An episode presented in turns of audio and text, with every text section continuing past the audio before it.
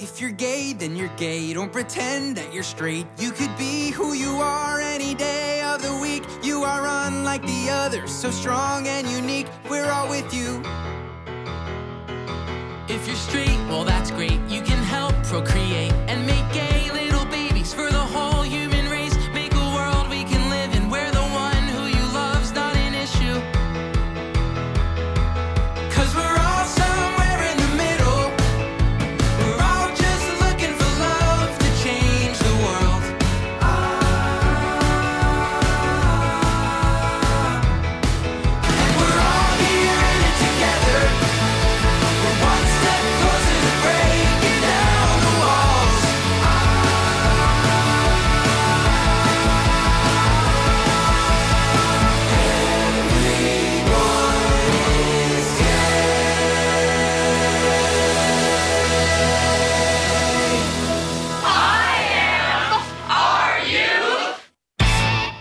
Thanks for tuning in and welcome to IMRU Radio Magazine. the nation's longest running lesbian, gay, bisexual, and transgender radio show. Out front and out loud since 1974. I'm Wenzel Jones. And I'm Abby Dees. Tonight we'll discuss the LGBTQ side of tomorrow's historic election with Stephen David Simon from the Stonewall Democratic Club and Charles Moran from the Log Cabin Republicans. And we're going to touch base with Eric Paul Leue, the executive director of the Free Speech Coalition, the adult industry trade organization, about his concerns about Proposition 60. But first, the national and international news from this way out. I'm Michael LeBeau. And I'm Sarah Sweeney. With News Wrap, a summary of some of the news in or affecting LGBT communities around the world for the week ending November 5th, 2016. Russia lost its seat on the United Nations Human Rights Council this week to Hungary and Croatia. Vladimir Putin's regime has come under increasing scrutiny in recent years over its human rights abuses, especially against sexual and gender minorities. Putin pushed for and signed a national law in 2013 that outlaws the dissemination of vaguely defined gay propaganda. The so called No Promo Homo law has been used to shut down all pro LGBT public events, including pride celebrations. Russia was running for re election to the Human Rights Council in a three way race for the two seats available to the Eastern European bloc. In a secret ballot by the entire UN General Assembly, Hungary received 144 votes, and Croatia got 114 votes for the second seat to narrowly beat out Russia's 112. According to the New York Times, it's the first time a permanent member of the United Nations Security Council has lost a seat on the Human Rights Council, which was established in 2006 to strengthen the promotion and protection of human rights. Reuters reported that there was also behind the scenes lobbying against Russia's candidacy because of its military support for the Syrian regime of Bashar al Assad. Nevertheless, other countries with poor human rights records won seats on the council. Saudi Arabia led the balloting in the Asian region, securing a seat alongside Iraq and China. Meanwhile, BuzzFeed News reported late this week that the recently created LGBT rights watchdog position at the UN could be eliminated before the end of the coming week. The position is formally known as a special rapporteur, who's mandated to monitor violence and discrimination based on sexual orientation and gender identity. The office was created in June by the Human Rights Council. In September, the council's president announced that the post would be filled by Vitit Muntarbhorn, a Thai law professor who has previously served as special rapporteur on North Korea. The resolution to undo the LGBT rights watchdog position was introduced in the General Assembly by Sierra Leone on behalf of the group of African states. It proposes to defer consideration of the creation of the post in order to allow time for further consultations to determine its legal basis. Opponents of LGBT rights, particularly from Africa and the Middle East, insist that sexual orientation and gender identity issues are not covered by international law. The resolution is scheduled for a vote by the entire UN General Assembly on November 8th. It only needs a simple majority, or 97 votes, to pass. A U.S. diplomat who spoke to BuzzFeed on the condition of anonymity called the vote hard to predict. A record crowd of more than 80,000 people celebrated LGBT Pride in Taipei on October 29th. They were also celebrating the government's introduction on October 24th in Taiwan's legislature of one of three bills relating to civil marriage equality, which is supported by President Tsai Ing wen. She was elected in January and made marriage equality one of the cornerstones of her campaign. Tsai posted a picture on Facebook on the day of the Taipei Pride Parade of a rainbow over a landscape that she said her friend had taken recently. Today there is a rainbow in Taiwan, she wrote. The rainbow flag flew over Taipei City Hall for the first time to coincide with the Pride March. Taichung Mayor Lin Chia-lung promised to fly it in December during his city's Pride events. Legislators and key figures from all three major political parties marched in Taipei's parade. Each party, including the ruling Democratic Progressive Party, has introduced a marriage equality related bill. The opening of civil marriage to same gender couples in Taiwan would be a first in Asia. But more than 2,000 phone calls linked to the Protect Family Alliance, a coalition of conservative religious groups opposed to civil marriage equality, clogged the Taipei city government's hotlines to condemn the march. The self identified Defender of Family Values group calls homosexuality a curable disease. Pride organizers called their phone call gambit a huge waste of government resources. In other news, Texas has led seven other Republican dominated U.S. states and one far right northeastern U.S. governor in a joint friend of the court brief supporting Mississippi's so called religious freedom law, thought to be the most blatantly anti LGBT U.S. state law in recent memory. Mississippi Governor Phil Bryant signed the Religious Liberty Accommodations Act in April. Known as HB 1523, it allows anti LGBT discrimination in any employment related decision and any decision concerning the sale, rental, or occupancy of a dwelling, as long as that bias is based on sincerely held religious belief or moral conviction. The law specifies three such beliefs that only heterosexual couples can marry, that sex is only permissible within heterosexual marriage, and that gender is immutable and determined at birth. Joining Texas in the friend of the court brief at the 5th U.S. Circuit Court of Appeals are Arkansas, Louisiana, Nebraska, Nevada, Oklahoma, South Carolina, Utah, and Maine's righter than right governor, Paul LePage. The Mississippi law was overturned by U.S. District Court Judge Carlton Reeves as unconstitutional in late June, literally hours before it was scheduled to take effect. Mississippi's Democratic Attorney General Jim Hood has refused to appeal that ruling, so Governor Bryant has hired private attorneys to represent the state in that effort. Some of them work for Alliance Defending Freedom, an Arizona based conservative Christian legal group that helped write the measure. HB 1523 is among more than 100 anti LGBT bills that have been considered in more than 20 Republican controlled state legislatures across the country following the June 2015 U.S. Supreme Court civil marriage equality ruling. Elsewhere, the government in the Australian state of Queensland continues to advance LGBT rights. As our correspondent John Frame in Brisbane reported, age of consent laws involving consensual gay sex were made equal to those covering heterosexual sex last month after a 16 year campaign. And this week, although the vote was close, Queensland lawmakers passed a measure to allow same gender couples to adopt children. The Speaker cast the deciding vote. The new law also allows single people and couples undergoing fertility treatment to adopt. Opponents claim that there was an insufficient demand for adoption in the state, and by implication, that opening adoption to same gender couples could deny some heterosexual couples an adoptive child. But Industrial Relations Minister Grace Grace spoke to Parliament as the mother of an adopted daughter during 90 minutes of sometimes heated debate. We should be encouraging more Queenslanders to adopt children, she argued, where they have a clear desire and a demonstrated ability to raise children in a loving family environment. That's exactly what I have done as the mother of a beautiful, wonderful, and absolutely loved adopted daughter, she added. And it's what many other Queenslanders want to do. South Australia and the Northern Territory are now the only parts of Australia where lesbian and gay couples are not allowed to adopt.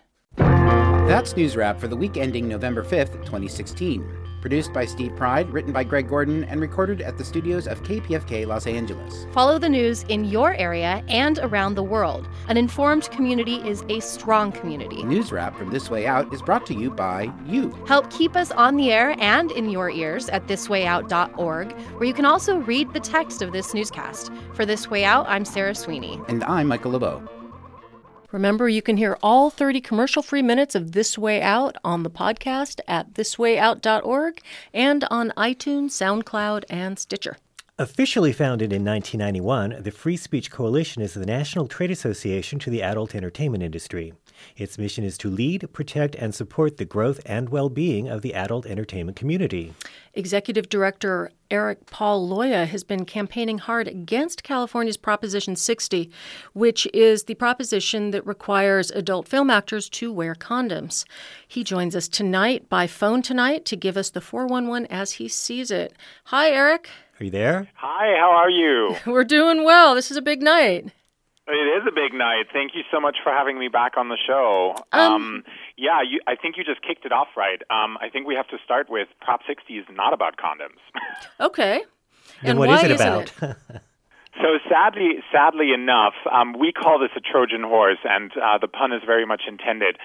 Prop 60 looks like a good idea from the outside, but when you look deeper into the fine print, into the enforcement mechanisms, and that performers can directly be sued by any California resident, you know why the California Democratic, Republican, and Libertarian Party can only agree on this one ballot measure and say vote no. And why? I mean, I do. I have talked to lots of people who think, well, that sounds like common sense. We do care about these people. What's the problem? Well, the, the problem really is that um, should a condom not be visible in every single frame of uh, any adult content, then um, any California resident can file a lawsuit, and with those lawsuits, what they will gain access to is the pr- legal name and the private home address of our adult film performers.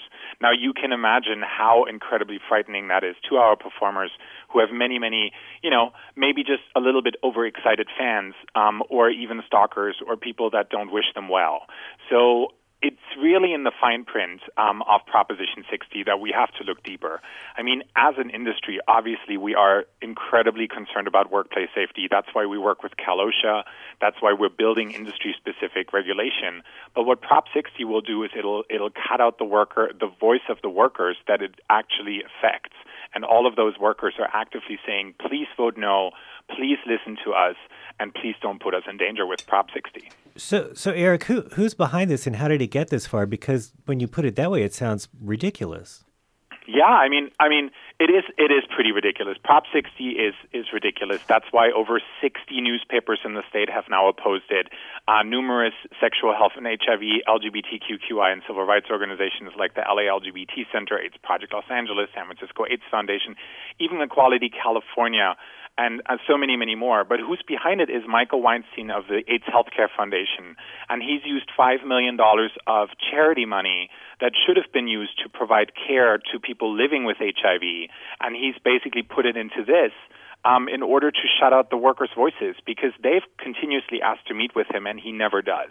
He's always said, "Oh, I don't need to talk to you. I know what's best for you," and I find that very frightening. So, but we do have some issue. There is a there is a risk here. This is not the most empowered group of workers. Um, How do we best address this concern, if not through a proposition like this? So I think I think um, if if anybody if any of the listeners go on Twitter or any other social media and they look up hashtag No Prop 60, you'll see 1,800 performers out there that are saying please vote no on this because this is not the right way. Um, I think the best way to do it is to really support them in their efforts with CalOSHA to build industry specific regulations because they're the experts in their jobs really. And um, many people don't know, for example, that uh, the adult film performers test for HIV and and a whole series of uh, STIs every 14 days. If we compare that to the general public, where more than 50% of the people have ever had only an HIV test versus adult film performers that get tested 26 times a year for HIV, syphilis, chlamydia, gonorrhea, trichomoniasis, um, hepatitis C, hepatitis B, and more, then you know, there there is much that the proponent of this measure doesn't want the public to know, and and that's what we're having a really hard time with because we're really the grassroots campaign. I mean, we're the smallest we're the smallest campaign on the ballot. We we have the least amount of money and we have the largest opposition because people that look at the measure and that look at the fine print, read the editorial boards that recommend no, they start understanding. Hold on, there is a lot more to this than what the title lends it to be. Well, and- sex for us is a big focus. And not to be mercenary about it, but I remember when there was a similar uh, thing in LA County, and the business Mm-hmm. just picked up and moved to Ventura County. And that Yeah, was a and- lot and, I of Measure- tax base. Measure. B was was largely ruled unconstitutional under the Fourth Amendment, and the the enforcement mechanisms in Measure B were were um, basically ruled un- unconstitutional, right?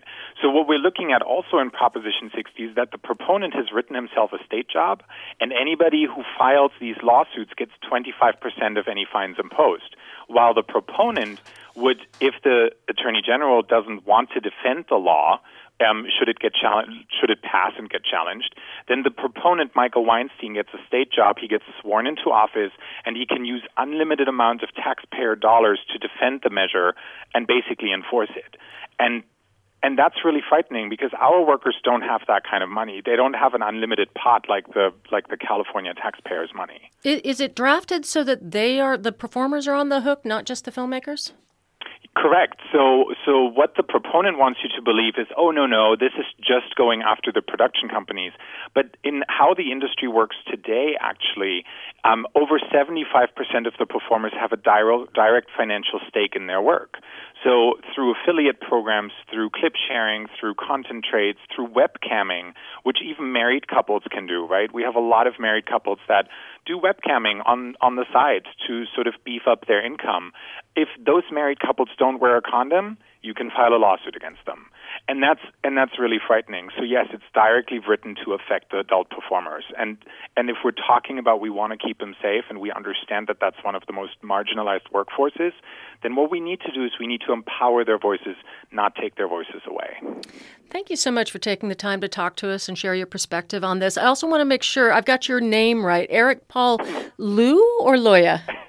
No, pretend you're from Boston and you're looking for an attorney. A lawyer. I'm looking Lawyer. for a lawyer. Uh, well, thank you That's how I remember it, too. See, there you go. Okay. Thank you so much. and Thank And you both so uh, very much. We look forward to the election tomorrow and um, keep going. Uh, we love your show. oh, thank you. Thank you. Have a and wonderful night. Bye bye now. You too. Bye bye. Bye-bye. And for more info about the Free Speech Coalition, you can go to their website at freespeechcoalition.com. We have in studio, sitting with us at this moment, Charles Moran, who is the former chairman for Log Cabin California, California LGBTQ Trump co chair, and National LGBT Campaign surrogate. Hello, Charles. Welcome. Thanks for having me on tonight. So, I, I'm sure it's not a surprise that some people call you a rainbow unicorn. Uh, yes. Now, is that true? Are you are you a re- unicorn, or are there more of you? Um, I think there are more of this than people realize, as the LGBTQ community is extremely diverse in every way possible size, shape, color, gender orientation, religion, um, ethnicity, as is the political persuasions as I well. have to raise my hand. I don't know what the term means. What you, rainbow unicorn? no. The very rare and a mythical creature. Oh, because I know a gay ano- Republican. I know another gay Republican. See? So this is two. Yes, he's going right to it. He's saying no. He's Oh, not. okay. He's we he's just double our size real fast. just a regular horse is really Yes. yes but but rainbow and attractive um We s- try. The national chapter for the log cabin republicans declined to endorse trump this election. They did say and i think a lot of people would agree with this that he's been the most pro-lgbt candidate as a republican candidate for the office of president that we have seen. But they were concerned that they couldn't trust him on these issues. But the los angeles chapter has taken the other position and they have come out and supported trump and I'm wondering if you could talk a little bit about this break between national and local. Typically, uh, you know, we all stay in our own silos in log cabin land. Local chapters endorse their local, you know, elected officials and ballot measures. State does state, and then national does national. Um, under this circumstance, clearly the national organization, just like a lot of other Republican organizations, you know, were as as the division goes in the Republican Party, and there's a little bit of a struggle um, with some folks there that existed in log cabin as well over, you know, the, a, a full throated endorsement or you know statements of support of Donald Trump for president. Um, the organization knew that this was going to be a t- contentious issue across the country. In fact, they um, took an unprecedented move of polling all of the chapters throughout the country um, to ask them what, you know, whether or not an endorsement should be made of Donald Trump. And 75% of our chapters across the nation voted in support of endorsing Donald Trump for president. Um, the board of 14 members of our national organization um, voted otherwise in a very, very tight, um, close vote. And um, I won't go into. I don't sit on the national board. I've, I'm not purview to any of those discussions. But it was a tight vote. They declined to endorse. That's only happened once in the organization's history, up to the point. But knowing that there was so uh, so many people who are passionate supporters and recognizing the fact that Donald Trump is basically the most pro LGBTQ Republican nominee we've ever had in recent history um, they let the chapters individually go ahead and, and voice their support if they so chose. Um, and a number of them have done it. Los Angeles' chapter did. Um, California, our umbrella organization, did a number of them. Orange County, oh. uh, Dallas, mm-hmm. Miami. Uh, I mean, a number, you know, many, many chapters throughout the country took the steps to go ahead and reaffirm their support. Um, and National let us do that. Um, typically, again, the chapters can't endorse in federal races, and there's campaign finance stuff around that. But we keep ourselves insulated from that. But in this situation, National knew that there was going to be disagreement here. So they went ahead in this one time only exception, let the chapters, if they so chose. What is it about Trump, from your point of view, that, that LGBT people aren't getting? Um, I think that he has a long philanthropic and business history of being inclusive. Um, in, two th- in the year 2000, he was flirting with running for president. Um, for the fir- he sat down with the advocate and did a, a, a full person face to face sit down interview.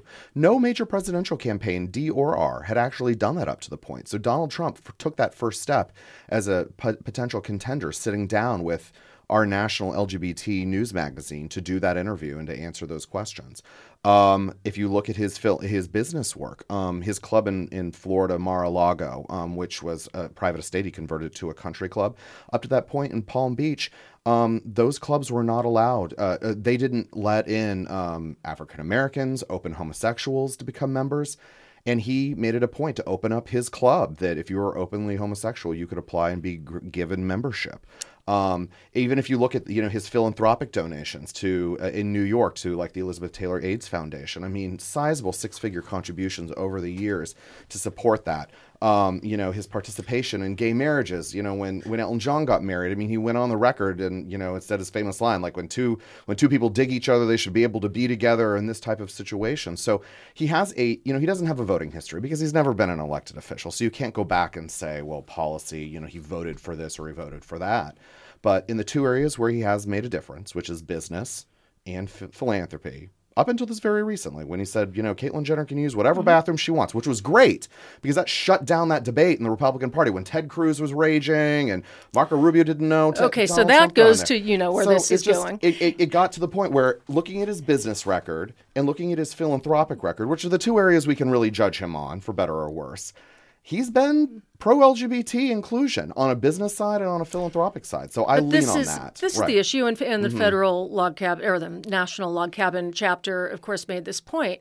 He has he's very confusing around this, and mm-hmm. it's very hard to know what what he really thinks because you know he's also suggested that he would nominate Supreme Court justices that have a, a very anti-gay record, mm-hmm. and he's come out and said that he is for traditional marriage, mm-hmm. which we know is code for get rid of gay stuff, and he's flirted with the idea of a federal religious freedom protection amendment, and he nominated Pence as his running mate how are how are people supposed to make sense of this? I mean, I think the general sense that people have is that no, probably he personally doesn't really care that much if you know mm-hmm. gay people are working for him one way or the other. But it does seem that he kind of goes where the wind blows, that it works for him. His his his general operative statement up to this point has been, and there's been little things like okay, a Pence, you know, a, a, nominating Mike Pence to be his running mate talking about the type of judges he would appoint to the Supreme Court who happen to hold views on on gay marriage in this one way.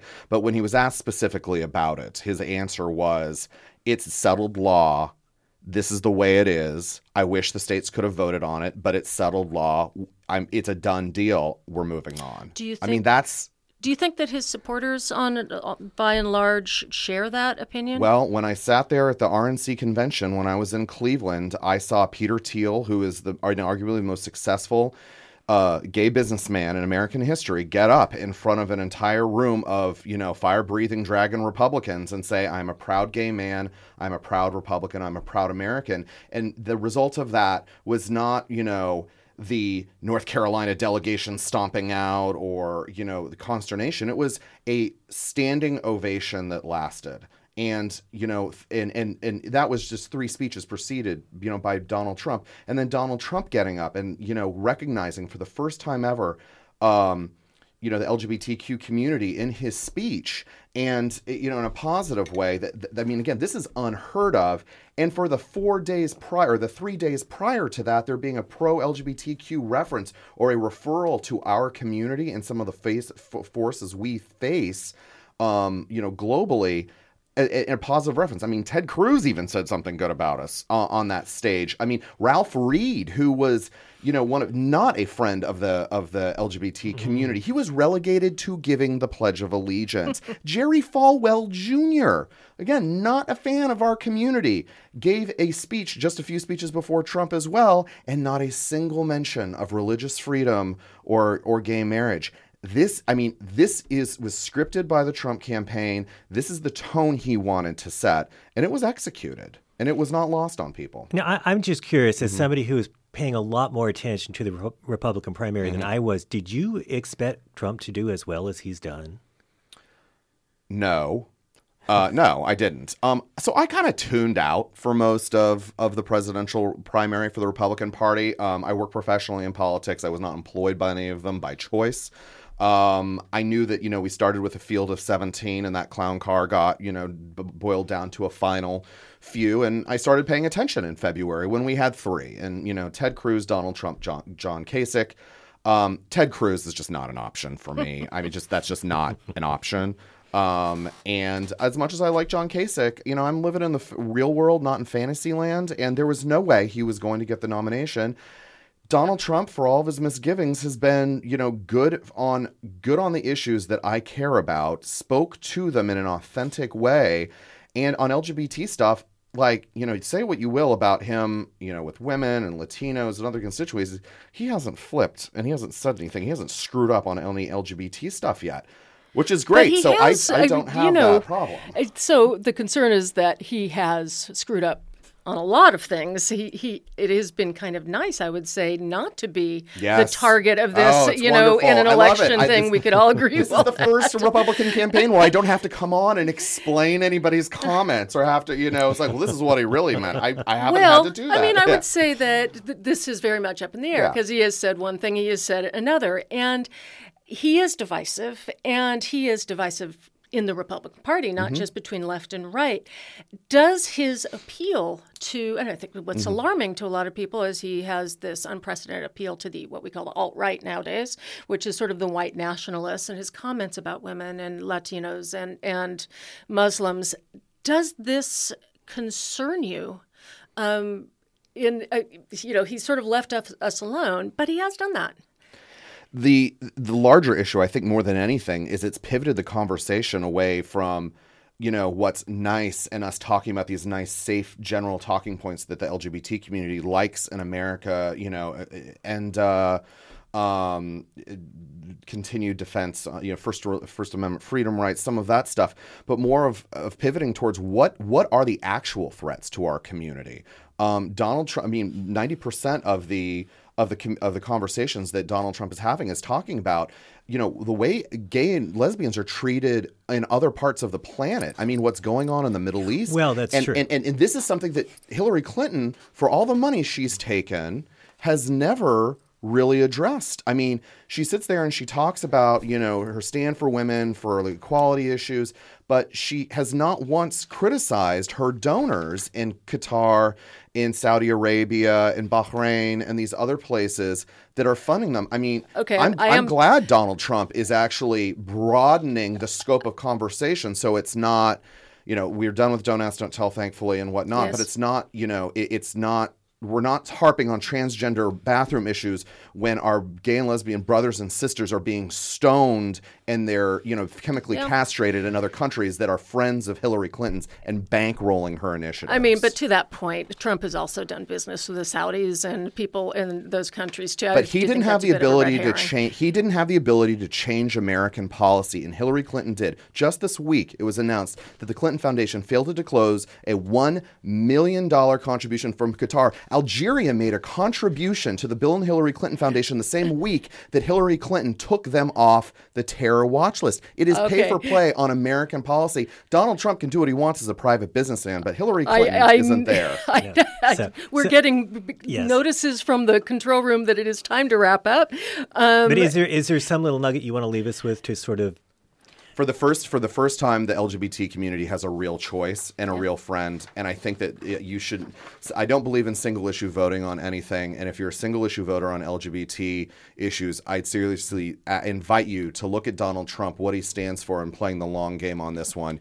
Um, we have a choice here in this community Well, Fair thank enough. you so much for coming by and explaining it to us because Thank you. somebody needed to. and I'd be very interested to talk after the election about how this all played out. So I please come back. Yes. Charles Moran, past chair of Log Cabin Republicans California and the co-chair of California LGBT uh, Q Trump. And thank you so much for coming and good luck. thanks so much All right. go vote Indeed. So, still to come, we will talk to Stephen David Simon, the president of the Stonewall Democratic Club here in Los Angeles, hopefully just as spirited. and I'll share the secrets of a polling place worker. So, don't go away. We'll be right back. Environmentalist Rachel Carson remembered, coming up now on the Rainbow Minute. An eloquent writer and marine biologist, Rachel Carson became the mother of the environmental movement. In 1962, her book, Silent Spring, warned of the dangers of DDT and other chemical pesticides on the food chain, prompting the federal government to take measures against water and air pollution. On May 28, 1981, a Great American Series 17 cent U.S. postage stamp was issued, first in Carson's hometown of Springdale, Pennsylvania. It was almost square in shape, featuring a sketch of her head turned toward the viewer, printed in green ink on a white background. The Marshall Islands, Palau, and Zambia have also honored Carson with a stamp. Stamps were a precious commodity to Rachel Carson and her intimate friend Dorothy Freeman, who exchanged hundreds of letters. The Rainbow Minute is produced by Judd Proctor and Brian Burns and recorded at WRIR in Richmond, Virginia, and read by volunteers like me, Mary Gay Hutcherson. Hello, I'm Barney Frank, and you were listening to IMRU Radio Magazine, out front and out loud since 1974, on KPFK FM, 90.7 Los Angeles, 98.7 Santa Barbara, 99.5 Ridgecrest, China Lake, 93.7 San Diego, or streaming online at kpfk.org.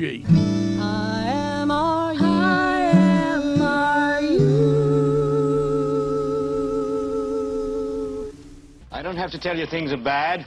Everybody knows things are bad. It's a depression. Everybody's out of work or scared of losing their job. The dollar buys a nickel's worth. Banks are going bust. Shopkeepers keep a gun under the counter. Punks are running wild in the street, and there's nobody anywhere who seems to know what to do, and there's no end to it. We know the air is unfit to breathe, and our food is unfit to eat. We sit watching our TVs while some local newscaster tells us that today we had 15 homicides and 63 violent crimes, as if that's the way it's supposed to be. We know things are bad, worse than bad. They're crazy. It's like everything everywhere is going crazy, so we don't go out anymore. We sit in the house, and slowly the world we're living in is getting smaller, and all we say is, please, at least leave us alone in our living rooms. Let me have my toaster and my TV and my steel-belted radials, and I won't say anything. Just leave us alone. Well, I'm not going to leave you alone. I want you to get mad. I don't want you to protest. I don't want you to riot. I don't want you to write to your congressman because I wouldn't know what to tell you to write. I don't know what to do about the depression and the inflation and the Russians and the crime in the street. All I know is that first, you've got to get mad. You've got to say, I'm a human being. My life has value. So, I want you to get up now. I want all of you to get up out of your chairs. I want you to get up right now and go to the window, open it, and stick your head out and yell, I'm as mad as hell, and I'm not going to take this anymore!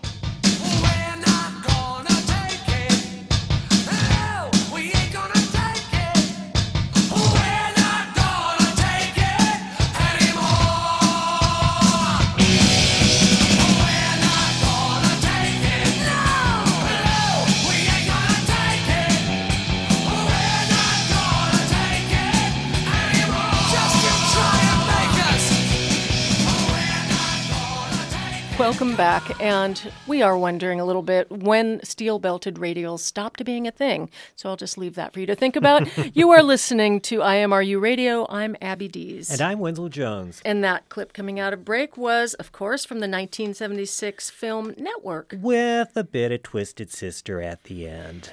Which is a perfect seg back to the election. Joining us in studio now is Stephen David Simon, president of the Stonewall Democratic Club here in Los Angeles, and the executive director at the City of Los Angeles Department on Disability. Welcome, Stephen. Hello, good evening. So, the Stonewall Democrats have endorsed Hillary Clinton for president, as well as a host of other Democratic nominees for public office, and they've also weighed in on a number of the propositions on the California ballot. Aside from the obvious that Hillary is our Democratic nominee. Um, why are you endorsing her? Record, record, record. Uh, the future of America. The fact that all the big issues in this election are LGBT issues. How so? Well, whether we're talking about uh, health care access, housing, homelessness, um, public safety, uh, the gay and lesbian community, and transgender and bi community, and queer and questioning uh, really care about these issues. Um, our goal isn't just to take marriage, which is still extraordinarily important, um, adoption, hate crimes, um, and take them to new levels in the Democratic Party. Our goal is to make sure that um, the electorate is fully informed and that gay voices are really heard on all of these issues. One of the big criticisms about Hillary is a lack of some active leadership on hot button issues. Um, she did take some time to come around to LGBT issues. Uh, you know, the Nancy Reagan memorial was sort of a, a, low moment when she talked about Nancy Reagan opening the conversation for HIV. And if any of us, or if any of you were there, you know that that's not what happened. Um, people are concerned that she's kind of she adopts things when it becomes safe to do so. Uh, is there? I mean, is this a concern of yours? People like Jill Stein have a little bit more of a, you know, even Gary Johnson arguably might have more leadership on that. Um, there are other people in this country that might have greater leadership um, on LGBT issues across the board, but I got to tell you, um, for um, a major politician and leader in America, Hillary Clinton's done an extraordinary job. I mean, at the State Department, she's really gotten up on the international stage and made a difference talking about equal rights, right? Um, human rights, gay rights, equal rights, um, in ways that no one else uh, has done out of the United States at that level.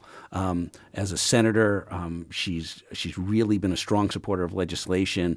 Um, honestly, I, I think her record I, I, can't even begin to compare it against her, her opponents, right? Well, that I mean, I, I, I just don't know where to go on the notion that uh, Ms. Clinton will be so much better on LGBT issues than Mr. Trump. And I hear people talk about things like, you know, he's the most LGBT friendly, you know, Republican nominee in history. Well, low bar, right? and so, you know, waving a flag once at a, you know, at a, at a, public event doesn't make you an LGBT hero. Going to, I don't think he even went to, but supporting Elton John's wedding doesn't make you a marriage advocate. Um, I'm really concerned about, um, obviously, his choice for vice president, who, if, uh, if, um, if he were elected, would be probably running much of the show, um, is somebody, Mr. Pence, who's extremely angrily anti LGBT, and it's simply not acceptable.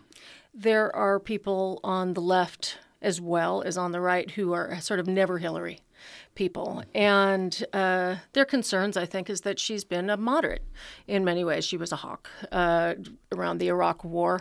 Um, how do you address their concerns? You know, I'm going to jump back to sort of Stonewall and its founding and our mission, right?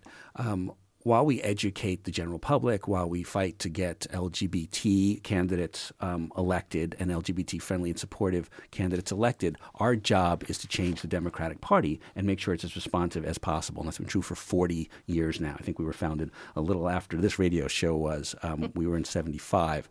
Um, and we've done that kind of educating. I got to tell you, the last eight years have been really tough. I was very excited at an Obama presidency both times. And then I watched this country, because of a conservative Congress, pull to the center.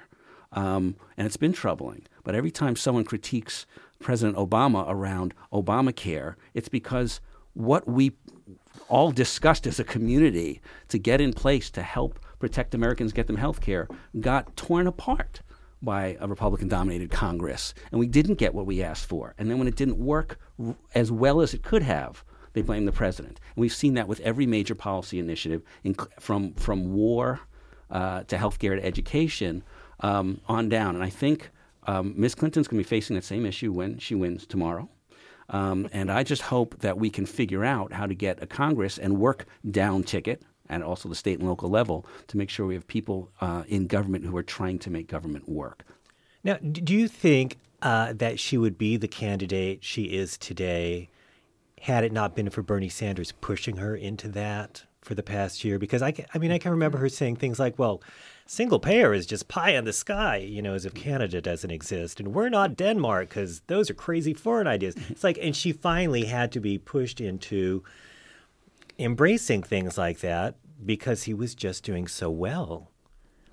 Um, no question about it. And I hope that people that were Hillary supporters all the way along can see that and embrace that. Uh, we at Stonewall hosted an event uh, that brought together sort of the Hillary and uh, Bernie folks in LA a month ago to, to really talk about how do we truly work together to make change in this country. We need the progressive left to push um, um, the Democratic center. Um, in, in directions that are really going to serve Americans at all levels. Um, banking reform, um, trade issues, these are things that we're all concerned about. Again, they're LGBT issues as much as they are anyone else's issues. And we do need um, our folks in Congress that can, uh, you know, again, fight against sort of big business interests and big money interests and bring it back to the folks who often are supporting Trump, it seems, these days, which really troubles me. The worker in Ohio who thinks somehow he or she is magically going to get um, wages raised or better benefits or better health care in a Trump administration. That's that's simply not the case, and we we know that history's told us that. So I do think um, we have the opportunity to push the Democratic Party more progressive. Um, in this coming uh, four years or eight years, actually. Is that something that Stonewall would like to see? I mean, what are the issues that, you know, if you could have a magic wand and a President Hillary Clinton did X, Y, and Z, what would be the things you'd like to see her doing as priorities? Healthcare, economy, um, tax restructuring, all things that both of them are talking about a bit, national um, security issues. We have to deal with all of those issues uh, and human rights and equal rights issues. Um, these are things that um, Hillary can be working on now, and I guarantee you that her opponents will not make true top priorities for the average American. What is it in the American character? Why do we keep electing presidents in one party and giving them a Congress in another? I mean, have we not learned anything? This has been going I on mean, you most could of our argue life. that that's part of our one of our strengths is that things don't move very fast. Boy. Well, well, and there's a perception of check and balance, right? That we're going to find balance. And I, I grew up in a world where that seemed to make sense. And you got, you know, Congress members of both parties. It was sort of an old boys club, which was a little troubling, but at the same time, they had a respect we respect were for sort each of other. playing by the same rules. playing by the same rules. And you could have diversified that and they could talk to each other, um, I think that'd be a great thing. Checks and balances have now turned into, and I think for the first time in, in the first Obama administration, where you had hostile conservative Congress members actually say that our goal is to stop the president from doing anything. That's shutting down this country, and it's not. It's not. It's not okay. It's not really a check or a balance. It's check just a a, things coming to a, a halt. Um, up until recently, and I would say this is in part because of our great successes in our community, it's been a truis- truism that if you are LGBT, you are a Democrat. And with a few exceptions.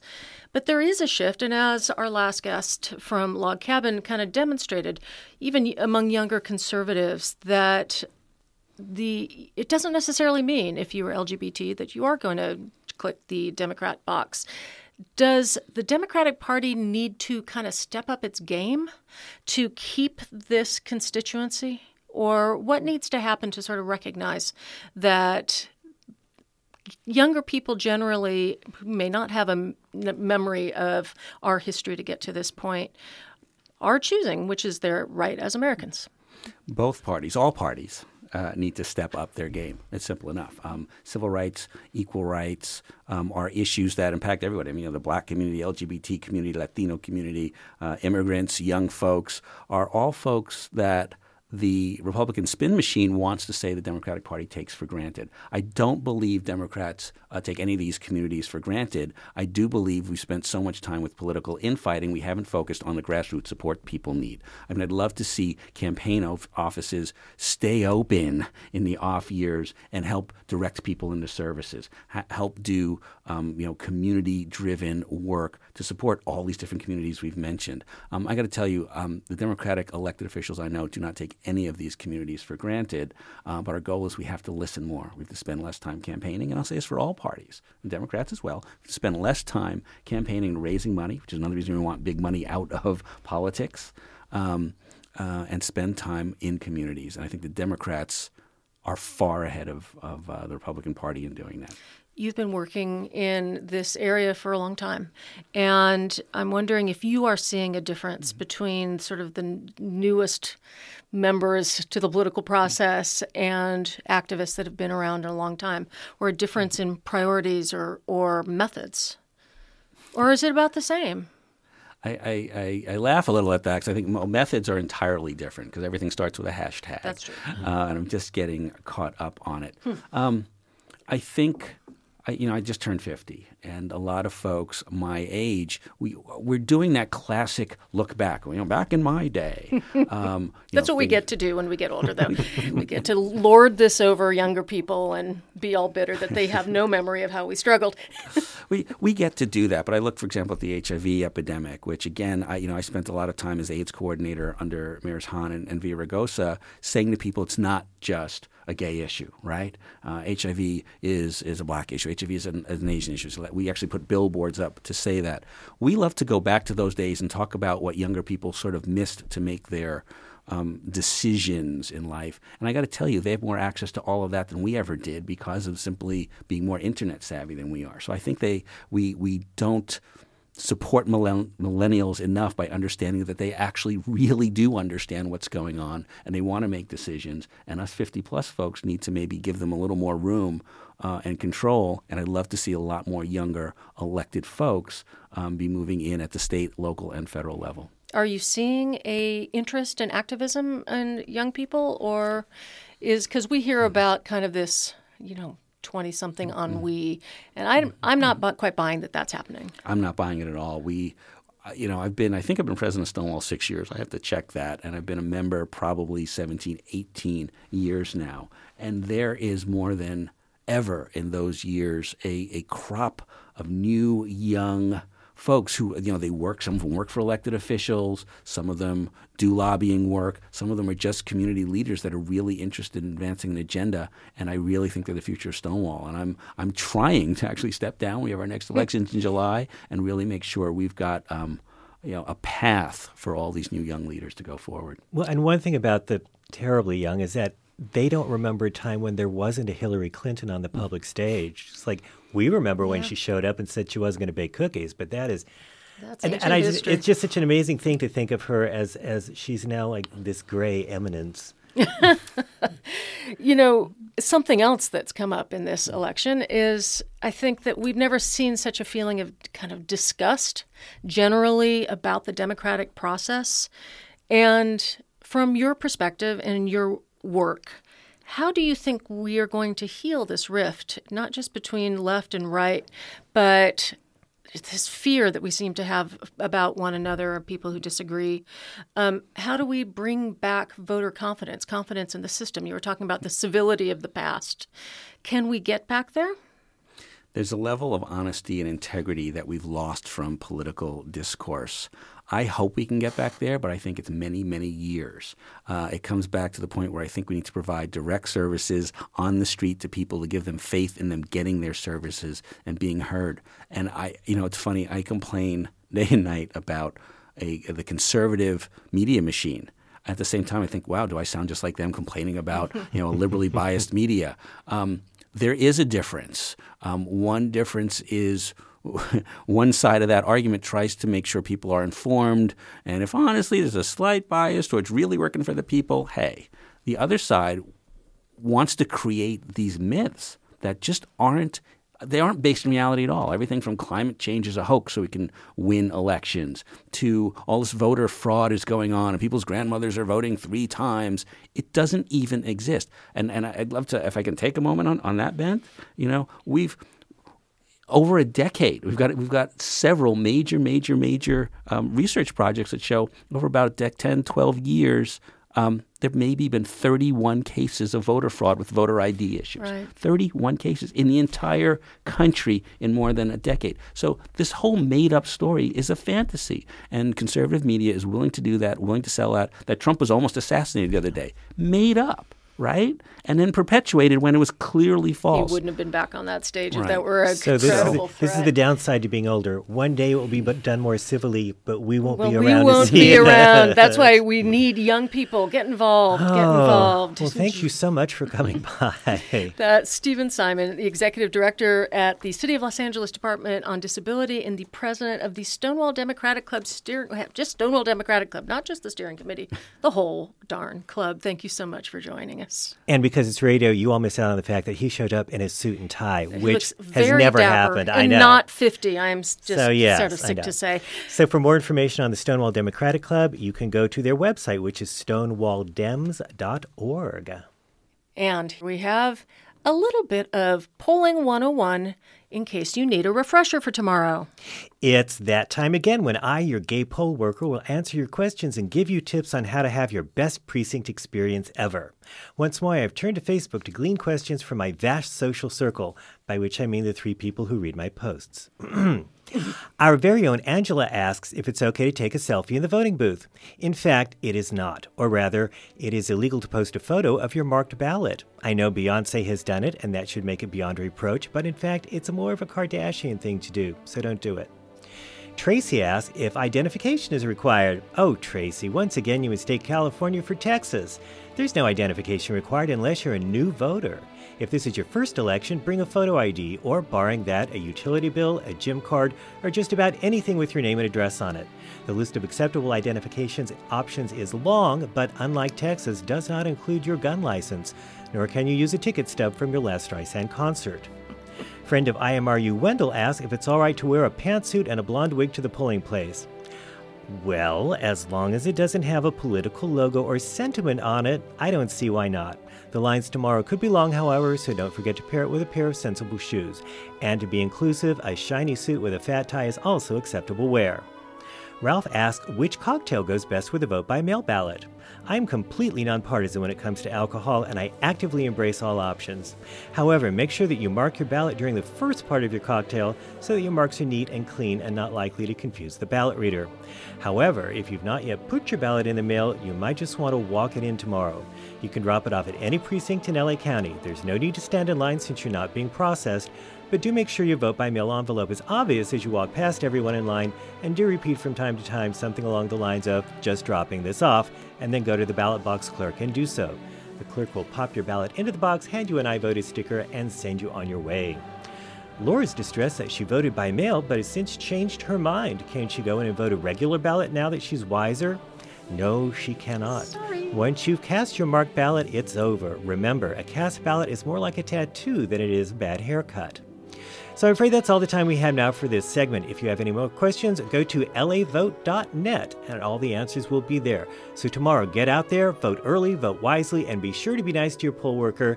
It could be me. Happy Election Day. Oh, Wenzel. Ah. Thank you, our resident poll worker, for those wise words. What would we do without you on voting day? It's a life of service and devotion. You know what I have learned from you and from others now is that if you are in doubt about your registration status, about whether you are at the right polling place, just show up and talk to them. Yes, you can. And if you're at the wrong polling place or for some reason you can't get to your precinct, you can vote provisionally.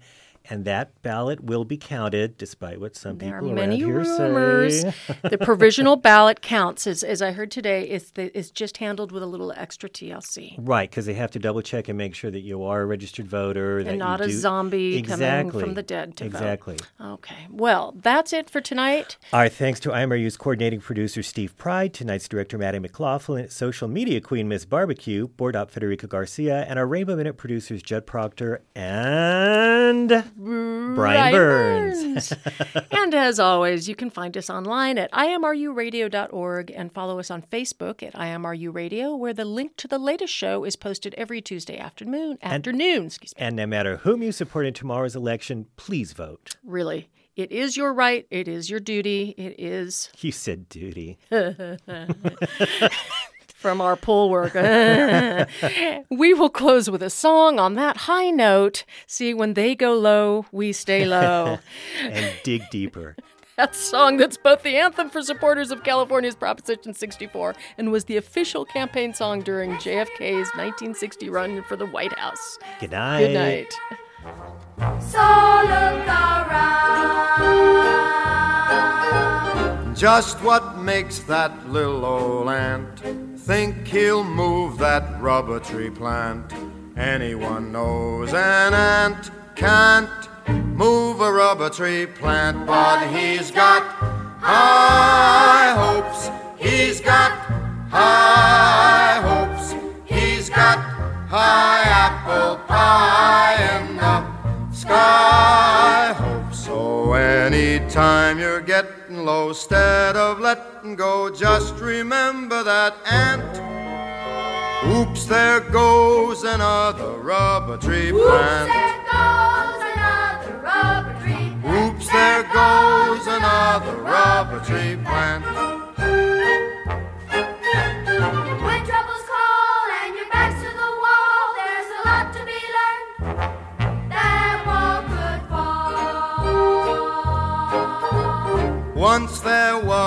silly old ram, thought he'd punch a hole in a dam. No one could make that ram scram.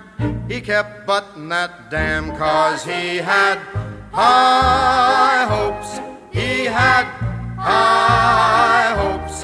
He had high apple pie in the sky hopes. So anytime you're feeling bad, instead of feeling sad, just remember that ram. Oops, there goes a billion kilowatt Oops, dam. there goes a billion kilowatt dam. Oops, there goes a billion kilowatt dam.